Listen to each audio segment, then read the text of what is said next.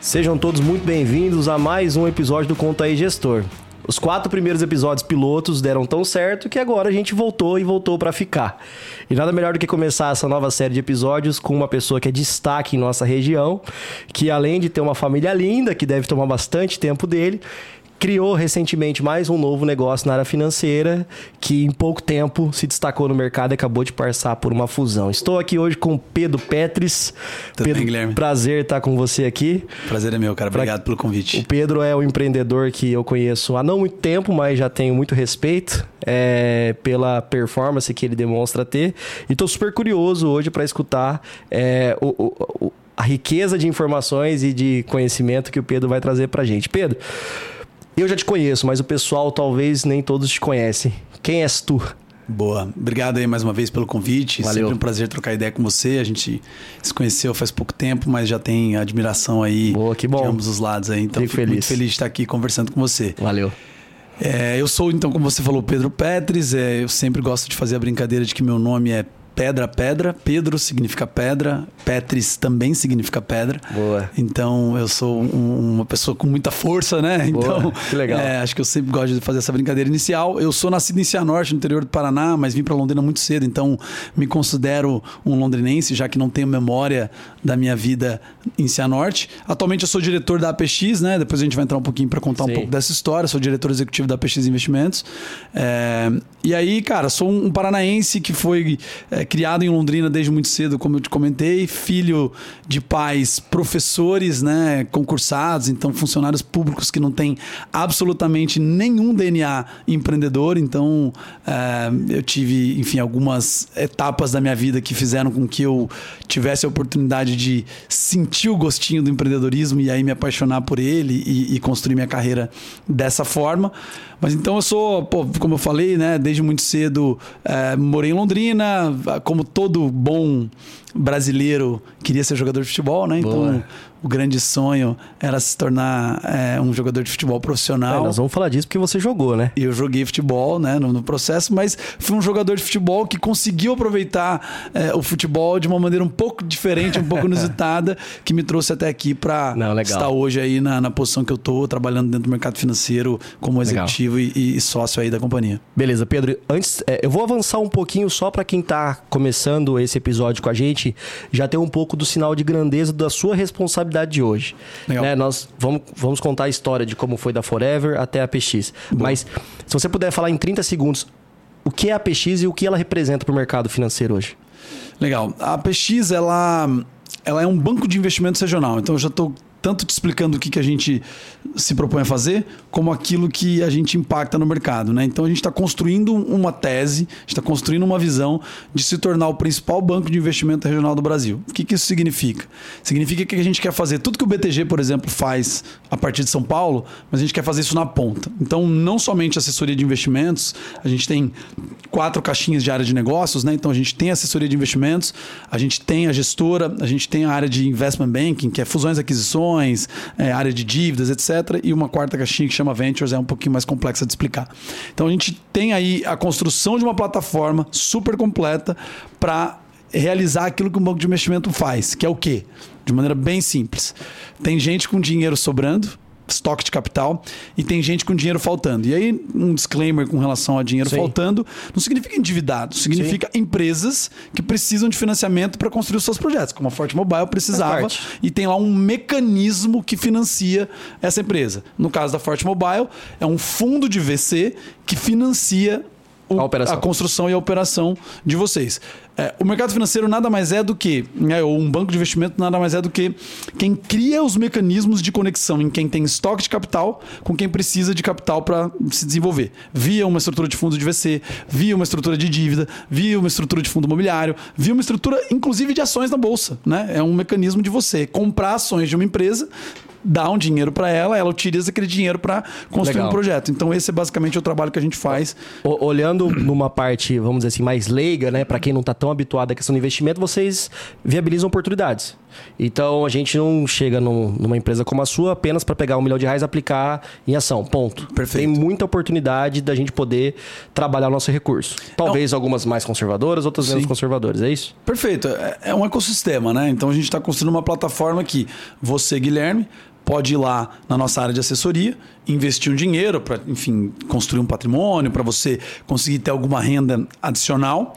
E ao mesmo tempo, você pode ir numa outra divisão da nossa companhia, que é a gestora, e falar: cara, eu tenho uma startup que está em rodada e eu gostaria de entender se o teu fundo tem interesse em fazer investimento. Então, é uma plataforma super completa para que as pessoas possam, como eu falei, investir o seu estoque de capital, se ele existir, e também buscar dinheiro via Legal. equity ou dívida, né? Via ou participação, como a gente fez com a, a Forte Mobile, ou com dívida, né? Eventualmente você pode fazer uma emissão de um CRI, CRA, você já deve ter ouvido Sim, falar. sim. A gente faz essa estruturação também. Muito legal. Então, basicamente, é essa conexão aí que a gente faz é, entre estoque de capital e, e empresas que precisam de capital para se desenvolver. Tá bom, muito bom.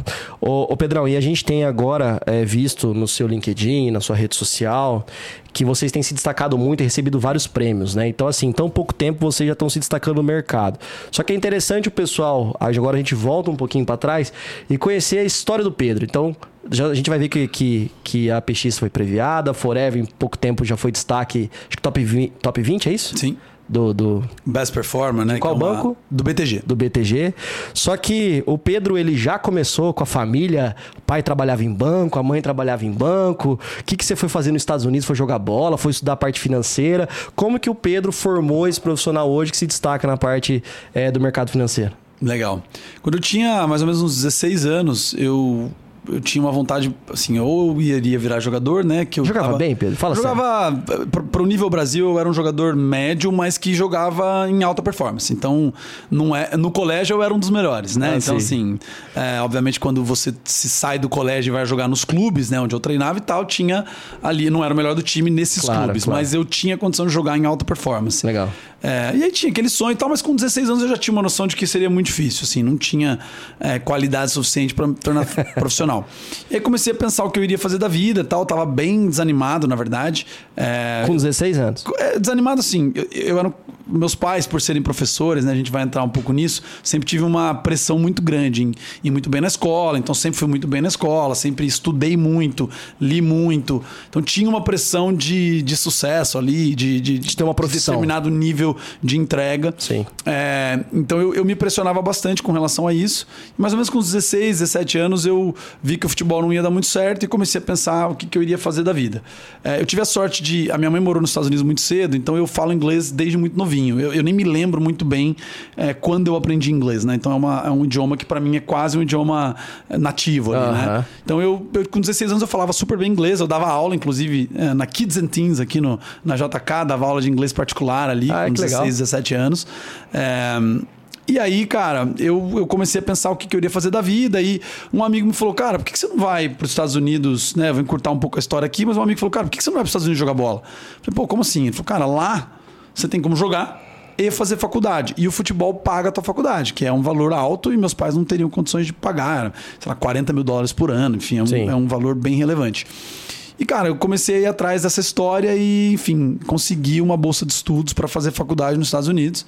É, logo que esse sonho começou a, a nascer, eu também, coincidentemente, a gente vai falar dos livros, né? Eu tava lendo um livro que chama Axiomas de Zurique, com 16, 16 anos. É, com 16 anos. Ah, legal. Pra ver a diferença de performance. É, porque eu adquiri esse Com hábito 16 de anos eu tava leitura. lendo o livro pra passar no vestibular, que já é alguma coisa. Que já é ótimo. É. Mas eu tinha esse hábito, né? Então eu tava lendo Axiomas de Zurique e falei, pô, eu queria ser um banqueiro suíço, né? Assim, era um sonho meio distante. Mas quando essa janela para os Estados Unidos começou a se abrir, eu falei, pô, fazer faculdade nos Estados Unidos pode ser o primeiro passo para eu poder me tornar um banqueiro internacional, né? Que era meio que o sonho assim. E, aí você vai ver que eu sou um cara bastante ambicioso. Não sou um cara viajado, mas sou bastante ambicioso. É, e aí, na época, eu já tinha essa ambição de, pô, vou trabalhar em Wall Street, Nova York, etc. E fui fazer faculdade nos Estados Unidos. Então, joguei futebol lá por quatro anos. É, me formei numa faculdade em Miami, que chama Barry University. É, me formei em administração. Tinha lá uma, uma ênfase em finance, é, que é finanças. E no último ano da faculdade, é, a faculdade tinha uma feira de empregos, feira, feira de estágio. Eu passei num processo seletivo para trabalhar no Merrill Lynch, que é um banco de investimentos bem grande. É, americano. Então eu passei nesse processo de estágio e fui fazer o estágio no Merrill, que está lá no meu LinkedIn, né? Muito bonitinho, muito legal. Parecer que eu já fiz um estágio em um dos maiores bancos de investimento do mundo.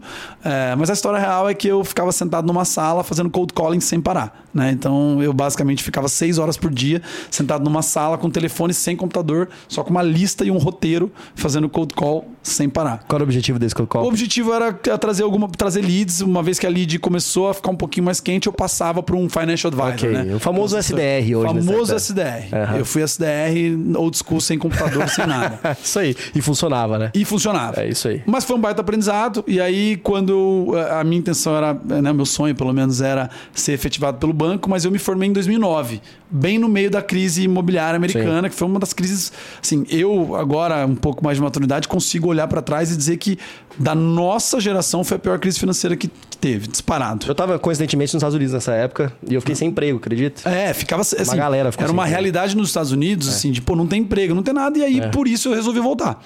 Eu não tinha intenção de voltar, mas eu resolvi voltar porque falei, cara, não vou conseguir arrumar emprego aqui. E o Brasil, na época, tava indo bem, capa da The Economist, né? Com o Cristo Redentor decolando, aquela história toda. E aí eu vim para o Brasil fui trabalhar no mercado financeiro em São Paulo, depois é, é, nessa mesma empresa que eu fiquei em São Paulo um período. Trazendo uma linha de tempo, quantos anos você tinha aí já? Eu tinha 24, 23, 23 para 24.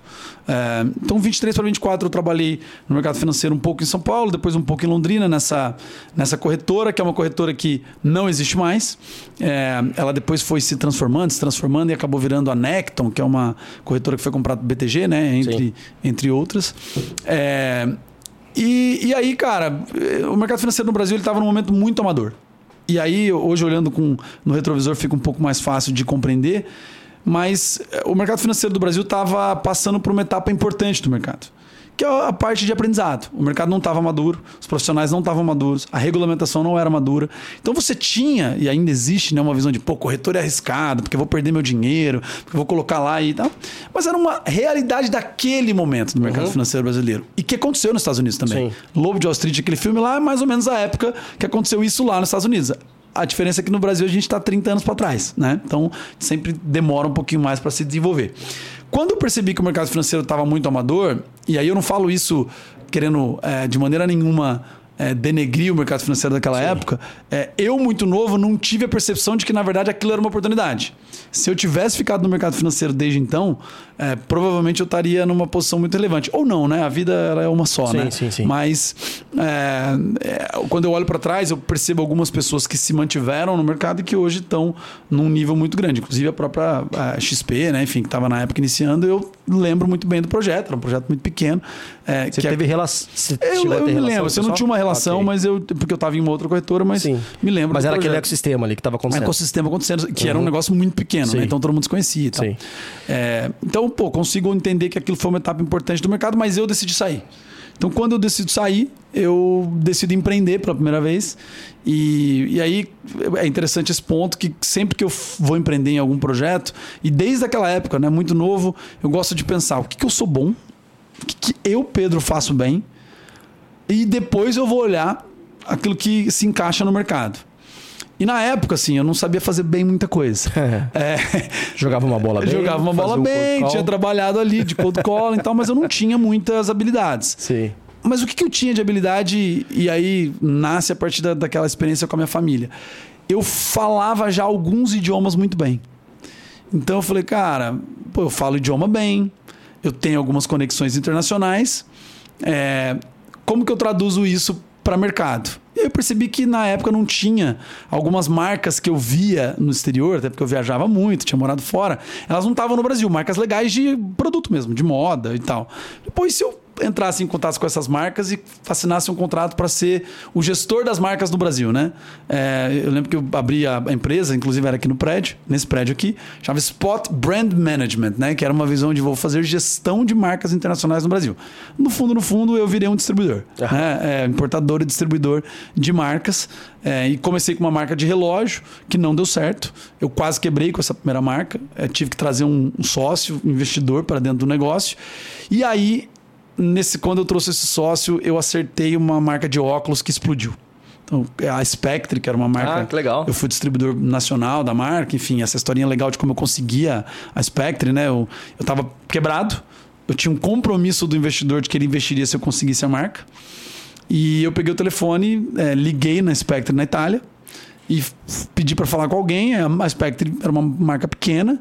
Falei, ah, o diretor comercial tal, o diretor comercial era sócio da empresa. Eu virei para ele e falei, cara, eu vou estar em Milão semana que vem, não tinha nem comprado passagem, e eu queria que você tomasse um café comigo.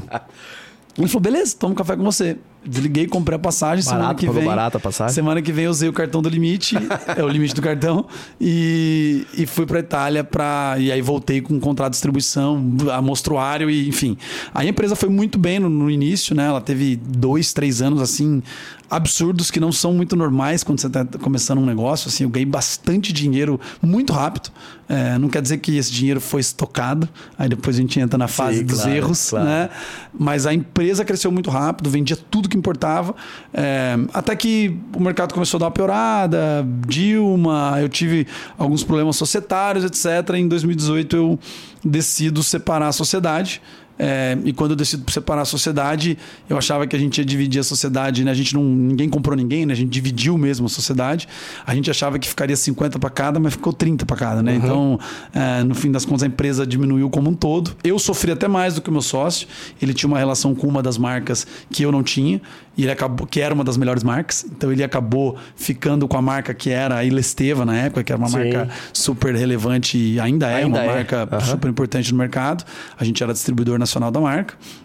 E ele ficou com ela, eu fiquei com outras marcas. O negócio começou a ir mal. Distribuidor nacional. Nacional. Tudo isso Cara, que eu tô falando. demais. Vendia muito. Muito. A empresa chegou a ter um tamanho legal, é, e com um investimento inicial muito E pequeno. você nos seus menos de 30. Eu no menos de 30 ali. Uhum. É- é- quando eu separei, 30 abaixo, 31, Tá. 32 ali, né? Quando eu comecei a separação da sociedade. Mas a- Uhum. Sim, o trajeto conseguiu- de ganhar Aham. dinheiro antes dos 30. Legal, muito bom. E, mas aí, pô, nessa separação foi, foi difícil, eu tomei algumas decisões ruins, o negócio começou a dar uma minguada, e aí eu comecei a refletir de novo, mais uma daquelas aquelas encontros da vida. Falei, pô, e aí? Vai fazer o que da vida? Esse negócio não tá indo bem, você separou a sociedade, o negócio diminuiu, você não ficou com a marca legal. E aí eu comecei a revisitar aquele menino que tinha lido Axiomas de Zurique e queria ser banqueiro suíço. Falei, pô, será que aquele menino não tem alguma sabedoria para me trazer assim? Ele queria por alguma razão. E aí, com um pouco mais de maturidade, eu comecei a entender que o mercado financeiro fazia muito sentido com as características que eu tenho. Que é uma característica de eu sou um bom comunicador. Eu não sou um cara bom de fazer investimentos ou de pô, se sentar na frente da tela e escolher as melhores ações. Eu não sou esse cara. Mas eu sou um cara que, olhando para essa visão de conexão de quem tem estoque com quem tem eh, necessidade de Você desenvolvimento, sabe fazer negócio. eu consigo ser um bom hub. Eu compreendo, pô, o que, que esse cara quer, o que, que aquele quer e consigo de uma maneira inteligente ali. É, fazer essa conexão e me comunicar bem com esses parceiros. Então aí eu decidi voltar para o mercado e começa a história da Forever, né? Que é, acho que você me, me pediu para contar também ali, né? Como que isso aconteceu. Eu então decido voltar para o mercado financeiro, é, decido conversar com um amigo que é um cara de Londrina que mora em Genebra e ah, é um banker super bem sucedido no Credit Suisse. E ele me fala, cara, por que, que você não abre um escritório do BTG? E na época eu tinha um certo preconceito com assessoria de investimentos. Não do ponto de vista do negócio em si, mas para mim, como empreendedor, eu não enxergava diferenciação. Eu falava, tá, mas Sim. tem um monte de assessorias. Como é que eu vou me diferenciar? E aí eu lembro até hoje que ele falou, cara, as assessorias que tiverem bons empreendedores vão se tornar os bancos de investimento regional. Pode olhar a história americana, foi assim que aconteceu lá, vai acontecer aqui.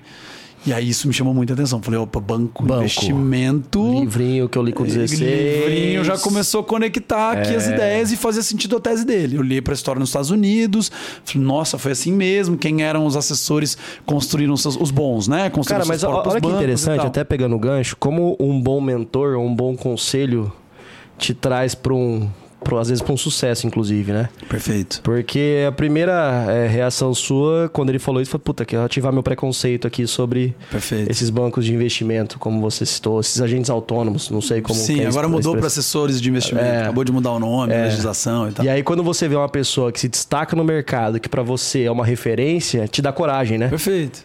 E Total. imagino que ele e eu acho que coragem. isso pode ser feito de maneira deliberada, tá? Assim, eu fui falar com ele de maneira deliberada. É. Ele é um amigo, conheço ele há muito tempo, mas a gente não se falava fazia muito tempo. Eu falei, pô, esse cara tá indo muito bem. Aham. Ele deve ter uma leitura do mercado que eu não tenho. É, que eu não tenho, não. Deve não. Com certeza ele tem uma leitura do mercado que eu não tenho. E aí eu decidi, cara, falei, pô, legal, vou entrar em contato com o BTG, montei a minha tese, então eu já nasci falando pro BTG, olha, eu quero construir um banco de investimento, igual o BTG. E quem te escutou na primeira vez? Pô, porque o BTG não é uma empresa pequena, né? Não, uma empresa muito grande, essa história é muito boa também. É, como que você chegou lá e falou assim, legal, quero ser um destaque no BTG aqui, vocês têm que me Boa. escutar. E eu vou começar de frente para trás. Quando eu estive no o nosso primeiro ano, a gente foi Best Performer BTG. No Primeiro ano? Primeiro ano. E o prêmio desse, desse Best Performer era ir para Itália visitar a vinícola do André Esteves com ele.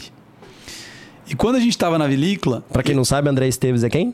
É o dono do BTG, Ok. né? O, o BTG é uma empresa listada em bolsa. Ele é o maior acionista, do Acionista. BTG, vamos Uhum. colocar da, da maneira correta Ok. presidente do conselho e maior acionista da, do BTG. E quinto homem mais rico do Brasil. Então vamos né, colocar aqui. Você foi tomar um vinho com é. ele. Fui tomar um vinho na vinícola dele. E lá na vinícola eu lembro que eu Ah, falava. tá tranquilo de contato, né? Ah, se precisar emprestar um dinheirinho, acho que eu tenho um amigo aí pra isso. né? E, e lá eu, eu lembro que eu, eu brinquei com o pessoal que eu falava: olha, dos 20 escritórios que estão aqui, eu tenho certeza que o único que começou a jornada dentro do BTG, entrando no site apertando Seja BTG e recebendo uma cold call do time de expansão do BTG sou eu. Porque foi exatamente isso. Eu entrei no site, preenchi um formulário, e eles entraram em contato comigo. Eu fiz o, o elevator pitch no telefone. A menina gostou, pediu para eu montar um plano de negócio para apresentar para pessoas mais sênior. Eu fui para o outro cara mais sênior de expansão do banco, apresentei para depois chegar em um dos sócios do banco, que é quem toca a área de expansão, o Choli, que é um, um grande parceiro hoje nosso. E aí sim convencê-lo. Então, eu literalmente passei pelas etapas, né? A maioria dos escritórios já vinham de. eram da XP, já vinham do mercado e tal. E no, no meu caso foi literalmente uma construção do zero. E aí eu, é, assim, gosto também de fazer um, um disclaimer que até então era do zero, mas rapidamente, depois que eu tinha fechado com o BTG, é, até por conta das conexões locais, é, um outro amigo, uma pessoa que eu conhecia, que tinha um escritório da XP, soube que eu estava indo para o BTG e me falou: Cara, eu tenho interesse em ir para o BTG junto com você. E, pô, eu lembro que na época eu falei, cara, mas eu tô começando do zero, né? Sim. O que, que você quer comigo, né? Assim, se você já tá no mercado. E, e ele foi muito inteligente. Assim, ele falou, cara, o que eu construí até aqui não é nada perto do que eu quero construir para frente. Então vamos começar teu 50 sócio 50, meu sócio, Wagner. Falei, cara, vamos começar com a visão de 50 50 mesmo, mesmo ele estando no mercado já há alguns anos. É, ele falou, cara, porque o que eu fiz até aqui é nem 1% de onde eu quero chegar. E eu preciso de gente boa para poder fazer isso. E a gente, então, já no início, se uniu nessa sociedade que se transformou na Forever Capital. E aí, como eu narrei, a Forever Que ano foi isso, Forever? É, é, dezembro de 2020. Foi Rápido 2020. agora. Agora, ontem. A gente começou a operar em janeiro de 21. Em, a gente tinha uma meta. Em meio de É. pandemia, inclusive. Isso, a gente tinha uma meta de captar 200 milhões de reais no primeiro ano, a gente captou quase 700 milhões de reais no primeiro ano. Então a gente bateu a meta assim, com louvor, né? Caramba. mais de três vezes o resultado que o banco esperava da gente. E isso não é só um bom comercial, isso é credibilidade de quem tava com você, né? É, eu diria que tem vários aspectos, tá, Guilherme? Mas eu diria que. ah, E aí não sou só eu, né? Como você bem disse. As peças que estavam incluídas dentro desse projeto carregavam um histórico muito positivo. Então aí você começa a colher as plantações do passado, né? Sim. E demora, né? Às vezes a gente não tem paciência, né? Para esperar aquilo florescer e gerar os melhores frutos.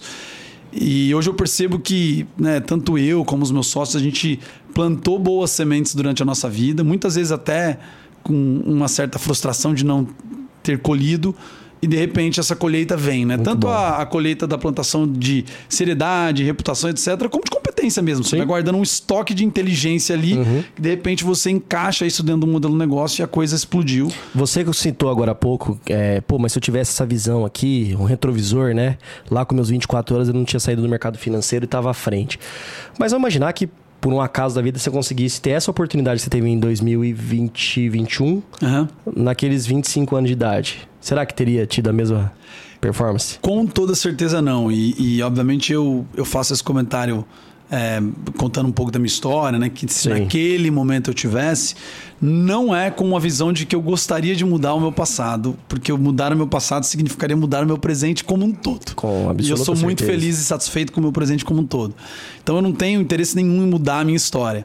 É, eu acho, inclusive, que aquilo fez parte do aprendizado que eu precisava para chegar no momento em que eu iniciei a Forever. E, e- confesso que eu não imaginava que depois de pouco mais de dois anos de Forever, agora PX, que eu estaria com o nível de empresa e tamanho de empresa e relevância dentro do banco. Hoje a gente é o quinto maior escritório do BTG. O BTG é sócio da nossa empresa. A gente tem é, mais de 4 bi em ativos sob cuidado, a gente tem mais de 180 funcionários dentro da companhia. Então, assim, hoje a empresa Cara, tá não deu três anos de não deu operação? três anos, dois anos e dois anos e meio, e eu assumindo Calma, uma três, responsabilidade. dois anos e meio, 4 bi na Isso. operação. Claro que teve fusão, enfim, aí acho Ainda- que esse é um ainda ponto. que tenha fusão, Esse é um é ponto um- importante, é né? uma A gente começou de uma maneira Uhum. muito relevante, a gente chegou em um bi em menos de dois anos com as próprias pernas. É, depois fizemos essa fusão e aí, a- obviamente, a estrutura aumentou bastante com a vinda do pessoal de Vitória, né? Com Sim, o pessoal sim. da PX. É, então, pô, eu se, eu se você me perguntasse quando eu estava voltando pro mercado, se eu estaria no estágio que eu tô hoje em dois- menos de dois anos e meio, eu ia te falar que você é maluco. Tá. Que eu tinha muito claro que eu ia, iria demorar 10 anos para ser alguém no mercado financeiro. E, e aí, voltando no livro, então. O livro fala da história do bancário, né? Do banqueiro. Eu gosto de falar é banqueiro? diferente de bancário. Beleza, do banqueiro. Isso. Então, o Pedro vai ser um banqueiro?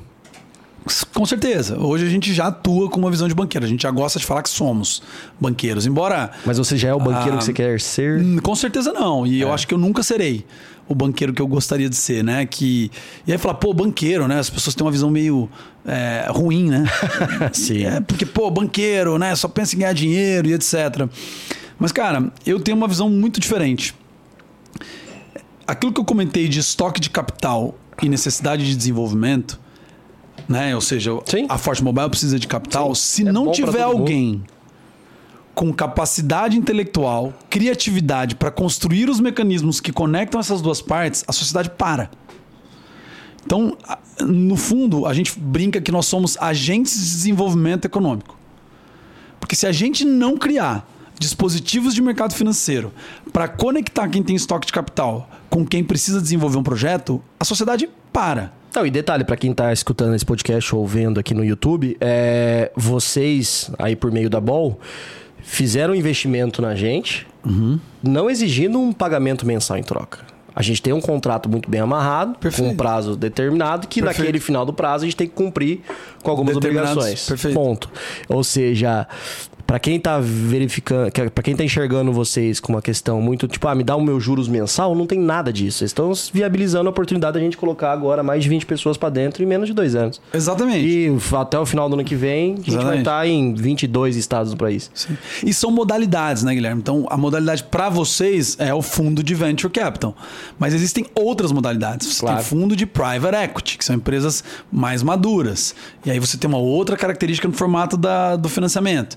E você tem dívida também. Sim. Tem empresa que não quer abrir mão de participação, mas ela quer um capital para se alavancar e construir um projeto. Então a gente também entra com estruturação de dívida, etc. Mas então a, a, a visão de se tornar banqueiro ela tem uma importância muito relevante na sociedade, na minha visão. né? ser banqueiro é você criar essas conexões de maneira criativa. E ser criativo é criar a solução que funciona para você. Para a Forte Mobile funcionou isso que você acabou de narrar. Para um outro cliente um outro potencial parceiro, vai funcionar um outro modelo. Muito bom. Então, essa é a, essa é a visão aí da- de me tornar, então, o banqueiro de investimento regional. Bom, Pedro, vamos lá. Em relação à sua participação na Ball e as startups que vocês investem, uma delas é uma empresa de contabilidade digital aqui de Londrina, na qual eu faço parte, né? Por que investir na, na Forte Mobile? De onde veio o interesse e por que, que vocês toparam o desafio? Legal.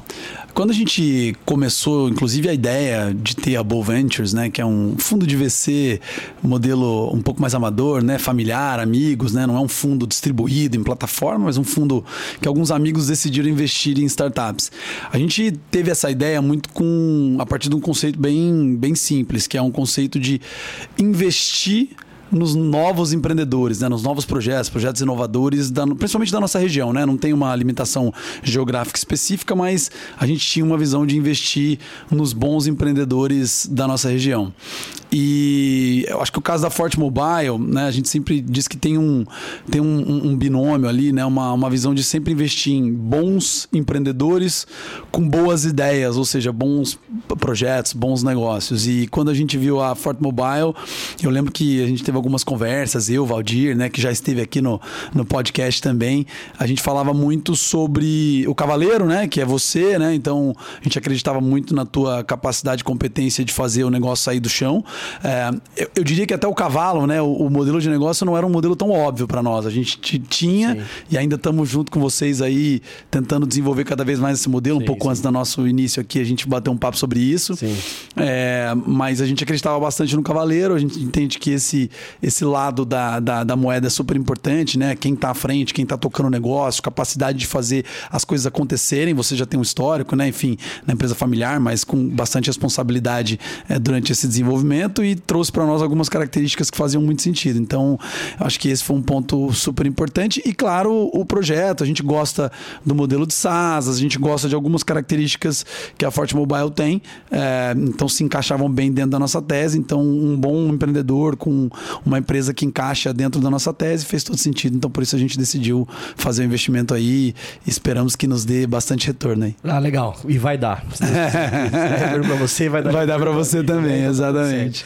E aproveitando o, o gancho em relação à nossa conversa anterior sobre o modelo de negócio, uma startup ela é tentada é, no, principalmente no seu começo, que ela está buscando monetizar, buscando aumentar a recorrência, é, entender o, o, mercado, né? O, o, o, seu produto em si, o mercado ideal dele, é, em algumas possibilidades que tem hora que, inclusive, pode tirar a gente até do foco, né? Uhum. Porque no curto prazo, experimentar e testar novos modelos, novos produtos é super interessante. Uhum. Você tem alguma recomendação para quem está montando uma startup hoje, que até já está performando um pouco, que aparece aquela oportunidade que parece ser de ouro, mas que descola um pouco do caminho que ela está trilhando ali, que pode ser inclusive um risco, talvez no curto prazo traga uma receita interessante, uhum. mas no longo prazo tira a capacidade dela de performar, ou inclusive pode até atrapalhar o quadro societário, dependendo do que ela for trazer para dentro.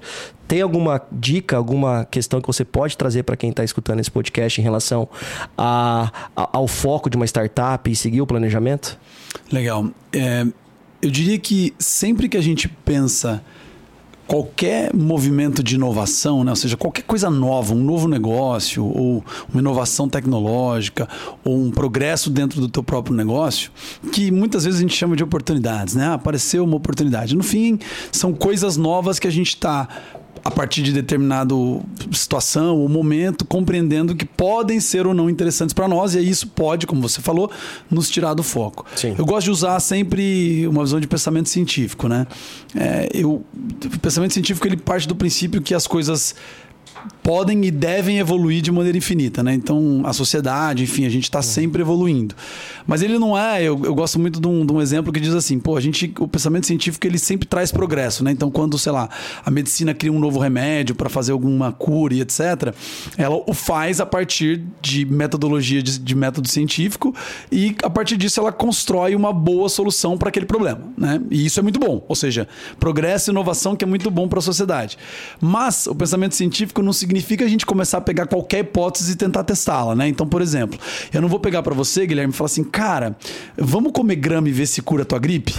Isso poderia ser uma inovação, poderia. mas é uma inovação péssima, que não tem Sim. nenhum embasamento. Talvez alguém já testou, inclusive. Alguém já pode ter testado, mas isso não, não tem embasamento técnico. Com então, certeza. é, o pensamento científico ele parte de uma visão de a inovação ela é possível, mas coloque bons argumentos, né? Sim. Coloque ela em teste, coloque Sim. ela em xeque para de fato entender se faz sentido colocar energia naquilo ou não. Porque não faz sentido colocar energia em comer grama para depois esperar alguns dias e ver se a tua gripe cura. Sim. É, acho que isso seria uma, uma estupidez. Então, eu iria muito por essa linha. Assim, eu não excluiria toda e qualquer inovação, porque eu acho que é importante a gente estar tá aberto ao progresso, mas eu também não abraçaria qualquer coisa por ser uma oportunidade, sim, sim, né? Sim. Então, acho que vale colocar um filtro de bons argumentos, de boa, boas hipóteses, com dados, etc., para daí sim entender se faz sentido ou não dar espaço. Show, excelente. Você estava falando aqui, hoje eu trabalho como professor e tenho os dois times que, que, eu, que eu gerencio um volume de, de jovens muito grande, né? Uhum. E com todos os clientes que trabalham com a meninada hoje ali de 20, 25 anos, é, verifica a incerteza neles em relação ao futuro, né? Uhum. Alguns mais imediatistas, querendo ganhar salário X, Y, Z ali só para poder uhum. conquistar aqueles pequenos bens, pequenos luxos, né? Mas acho que falta hoje uma juventude estratégica, né? Uhum. Então, talvez o Pedro ele não tenha feito a estratégia dele de longo prazo, porém ele sempre teve um sonho que era a questão do banqueiro. Por outro lado, toda vida que a vida é, todo, todo momento que a vida teve uma mudança, ele sentou e refletiu de forma estratégica uhum. para que ele não procurasse o primeiro emprego que aparecesse no LinkedIn para ele sustentar. Porque senão é o que a gente vê hoje com os jovens, sabe? A gente verifica hoje que um jovem e, e, às vezes até por necessidade, ele vai se candidata a uma vaga que, que puta, essa vaga é boa. Essa aqui eu tenho mais flexibilidade, essa aqui vai me pagar um pouco melhor para poder construir uma casa e tudo bem, é o sonho de cada um. Mas o que faz a diferença entre um jovem empreendedor uhum. para um jovem que vai ser um bom colaborador é isso, né? O cara olhar um pouco mais para frente, um sonho um pouco mais distante. Uhum. Como você citou lá no começo, talvez eu, eu, até viaje um pouco, não sei qual foi a expressão que você usou, mas se você tem uma meta que parece distante, você não sair dela, no mínimo próximo dela, ou uma grandeza você vai atingir. E eu sinto hoje falta nessa visão estratégica é, dos estudantes.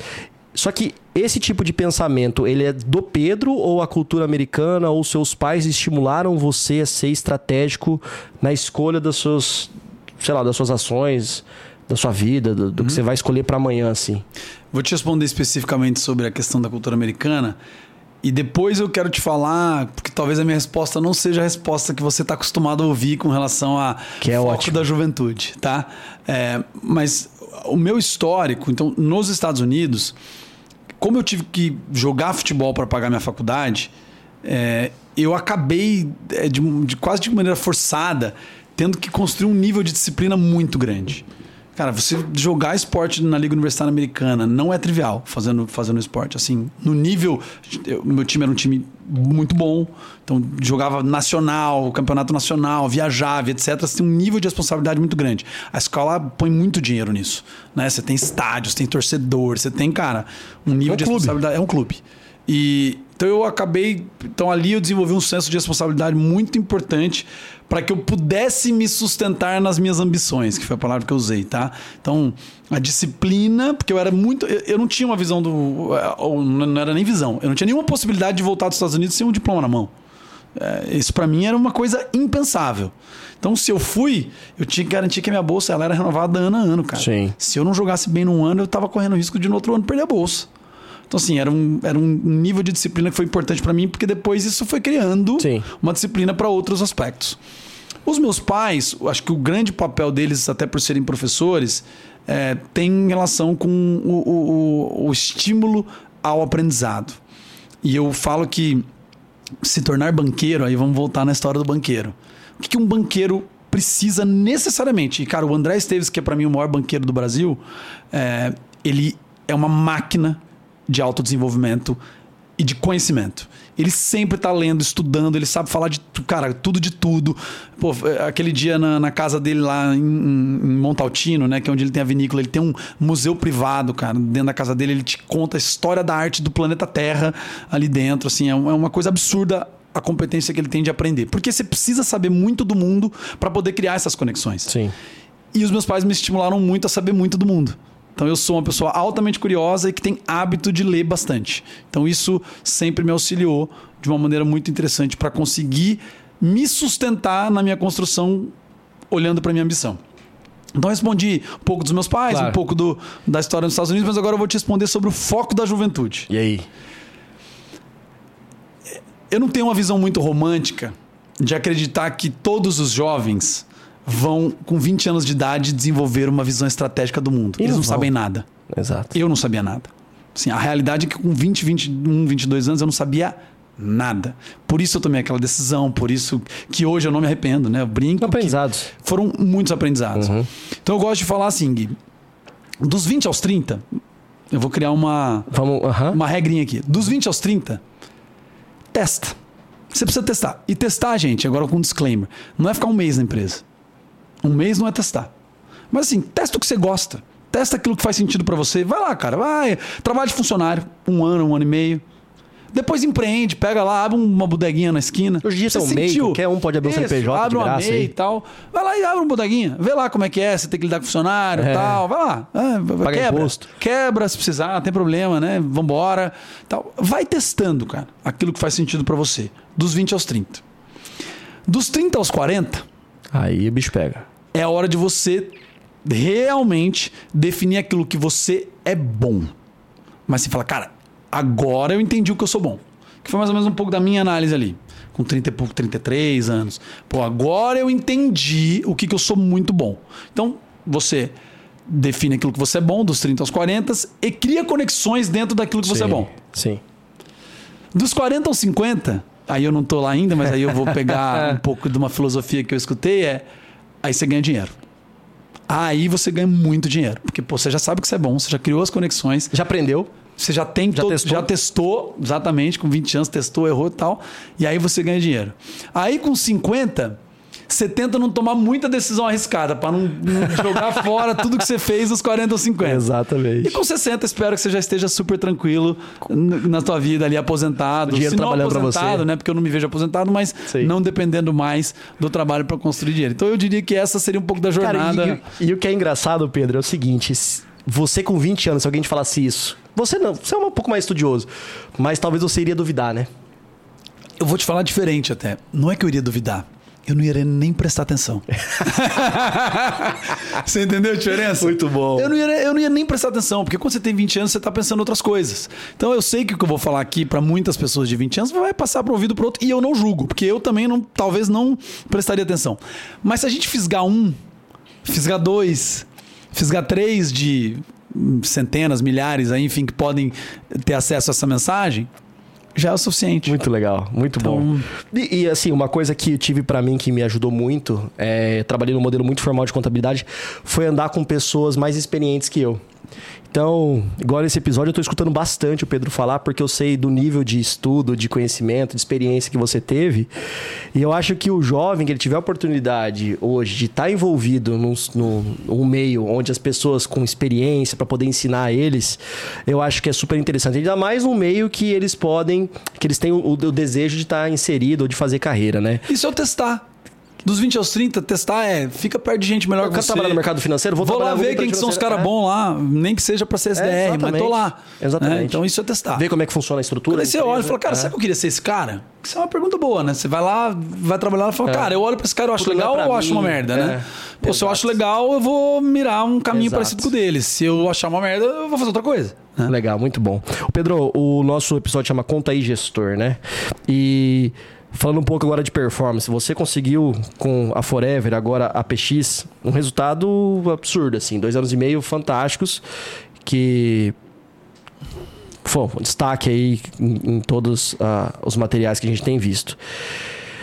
Se você pudesse dar uma dica pra mim, ou uma dica pra quem tá é, escutando assim. Guilherme, montei meu negócio, tô com meus 30 anos, tô com meus 40 anos e tô sentindo falta de performance, cara. Tô carregando um monte de coisa nas costas, parece que eu tenho que ficar olhando o financeiro, parece que eu tenho que ficar olhando o marketing, parece que eu tenho que ficar olhando a operação, o cliente. E, de fato, eu tenho que olhar tudo isso. Qual que é o segredo para eu ter uma gestão de alta performance e conseguir ter o equilíbrio entre empresa e vida pessoal? Legal.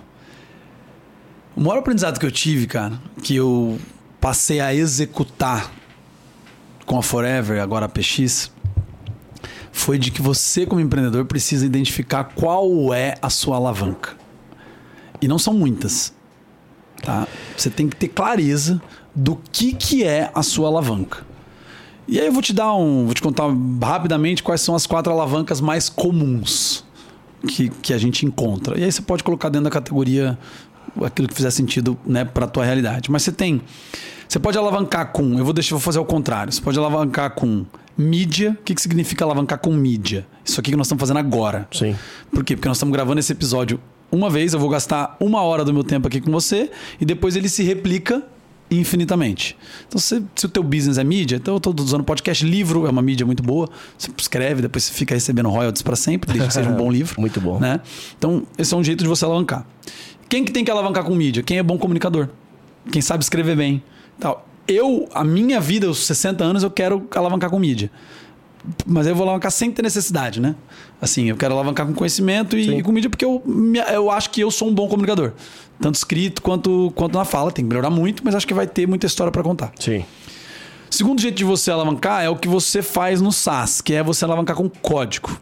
Que é você constrói um código e esse código, embora ele tenha melhorias, você não tem que colocar a energia de fazer ele de novo ele é a tua forma de alavancar e replicar ele, né? De escalar ele, essa palavra é bonita no mundo sim, das startups, né? Tal, de maneira relevante. Então, código é um outro jeito de você alavancar, de você saber qual é a tua alavanca. Então, pô, você tem que ter clareza de que você aqui na Forte Mobile, a gente estava falando de nicho e tal, cara, o teu produto nichado, né, é ele que é a sua alavanca. Não é o resto cara, tem meios para chegar lá, né? Sim, ah, mas sim. primeiro é o B2B, para depois é o B2C. Beleza. Sim. Mas a tua grande alavanca é ser teu melhor sistema de contabilidade vis-a-vis custo do Brasil. Né? Um fácil, tal, tal, tal. Esse é o, esse é o teu jogo. Você pode alavancar com capital. Alavancar com capital, que é um pouco do que a gente faz, tá? A gente faz duas coisas. A gente alavanca com capital e a gente alavanca com pessoas. Com capital, é muito bom, é muito interessante você alavancar com capital, é uma maneira legal de alavancar com capital, que é você pedir dinheiro para os outros para você fazer determinados negócios e ganhar um take rate ali, né? Você sim, ganhar um, um fee para isso, que é um pouco do trabalho que a gente faz. A única dificuldade é que você tem que pedir permissão, né? Que a gente brinca. Você tem que ir lá pedir o dinheiro para alguém, né? Então tem uma barreira ali, não é tão fácil, tem que ter reputação, sim. tem que ter muita coisa construída. Não é só um bom produto. Inclusive. E por fim, a alavanca de gente, é, que é os negócios que dependem de pessoas. O meu negócio é um negócio de gente mais capital. Eu sei que as minhas alavancas estão em ter capacidade de lidar com gente, porque a gente cresce, não na proporção exata, mas a gente precisa adicionar mais pessoas para o time, porque é uma prestação de serviço, atendimento né, private, corporate e tal. Isso depende de pessoas. Então eu tenho que saber alavancar com pessoas. Então eu cuido muito de gente. Eu penso em gente, eu penso em processo, penso como que as pessoas podem se tornar mais eficientes, como que elas podem entregar mais resultado. E por fim, eu tenho um lado de alavanca de capital, que é eu entender que, como eu falei, eu preciso eu construí aí aquilo que eu contei da Forever, a gente tinha pessoas com uma boa reputação que puderam encurtar um caminho de poder pedir dinheiro para os outros, né, para poder alavancar e fazer negócios. Então essas, quando eu identifiquei essas duas alavancas, cara, é, e o conceito de alavanca é literalmente você conseguir levantar um peso muito maior do que aquilo que você tem de força, né? Então você põe a alavanca, não sei se você conhece o conceito em engenharia, mas cara, o conceito de alavanca é você colocar um, uma alavanca entre uma tábua, etc, e com menos força você levantar alavancar. mais peso. Isso é um termo muito comum inclusive no mercado financeiro. Exatamente, mas é que as pessoas acham que alavancar é ah, tomar risco desnecessário, ah, não é isso, cara.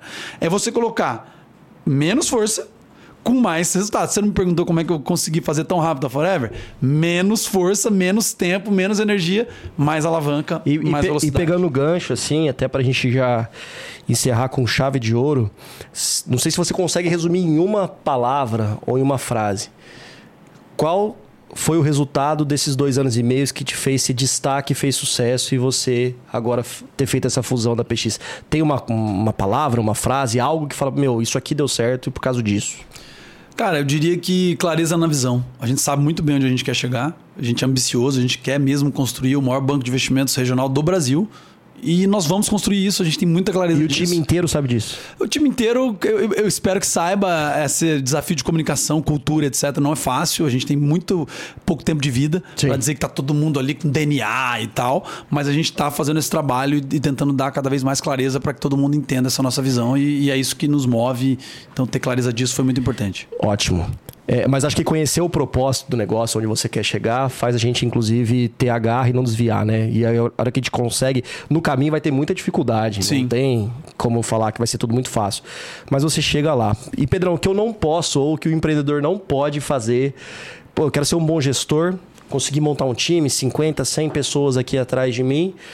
Mas, Guilherme, toma muito cuidado com esse tipo de comportamento, com esse tipo de gestão, com esse tipo de atividade, que isso vai te tirar saúde, vai te tirar performance, vai tirar foco. O que, que eu não posso fazer, ou quem está assistindo não pode fazer, na tua opinião, para que eu perca performance? Não posso perder performance. Como você me falou anteriormente, quando, antes da gente começar a gravar, você me falou da minha objetividade, né? Enfim. E, e eu diria que um dos pontos mais relevantes quando você começa a crescer, principalmente quando o negócio vai tomando um certo tamanho, é você aprender a falar não. Aprender a falar não é um negócio super difícil e não é fácil para mim. Com certeza. Eu sou um cara muito mais é, diplomata, né, de querer agradar e etc, do que ser um cara naturalmente um cara que fala não. Essa visão tua é uma visão construída, uma visão que como eu te falei né, anteriormente, as responsabilidades foram me trazendo uma, uma importância com relação a eu dizer não para saber priorizar exatamente aquilo que eu vou fazer. Eu já tenho muito mais oportunidade de negócio do que eu tenho tempo para fazer. É, essa é a minha realidade hoje.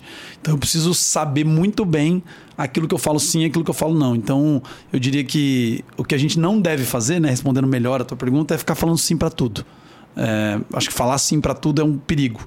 Você é facinho você tá fazendo tudo que todo mundo te pede e não aquilo que você acredita que vai te levar para onde você quer chegar. Então, se a gente puder refletir, é o seguinte: o cara que é bom, ele tem muita oportunidade, isso. certo? Então, mais saber o que eu vou fazer, inclusive, é saber inclusive o que eu não vou fazer. É isso. Parece, talvez, no curto prazo que eu tô perdendo dinheiro. Isso. Mas, na verdade, no longo prazo eu tô ganhando, ganhando muito mais, né? Com certeza. E não significa ganhar dinheiro, né? Atingindo o propósito. que você quer, dentro é. da tua visão. Acho que é isso. Cara, muito bom. Pedro, queria agradecer aí a oportunidade. Esse foi um Obrigado dos podcasts que eu mais fiquei quietinho, porque eu tive uma aula, uma consultoria, inclusive quase que gratuita, né? É que é uma briga, né? Você fala bastante, eu também, então. Cara, não, mas, mas a galera que tá por trás das câmeras aqui hoje foi uma lição. Dá pra ver que você é um cara de muita sabedoria, que você já nos bastidores me falou que lê demais.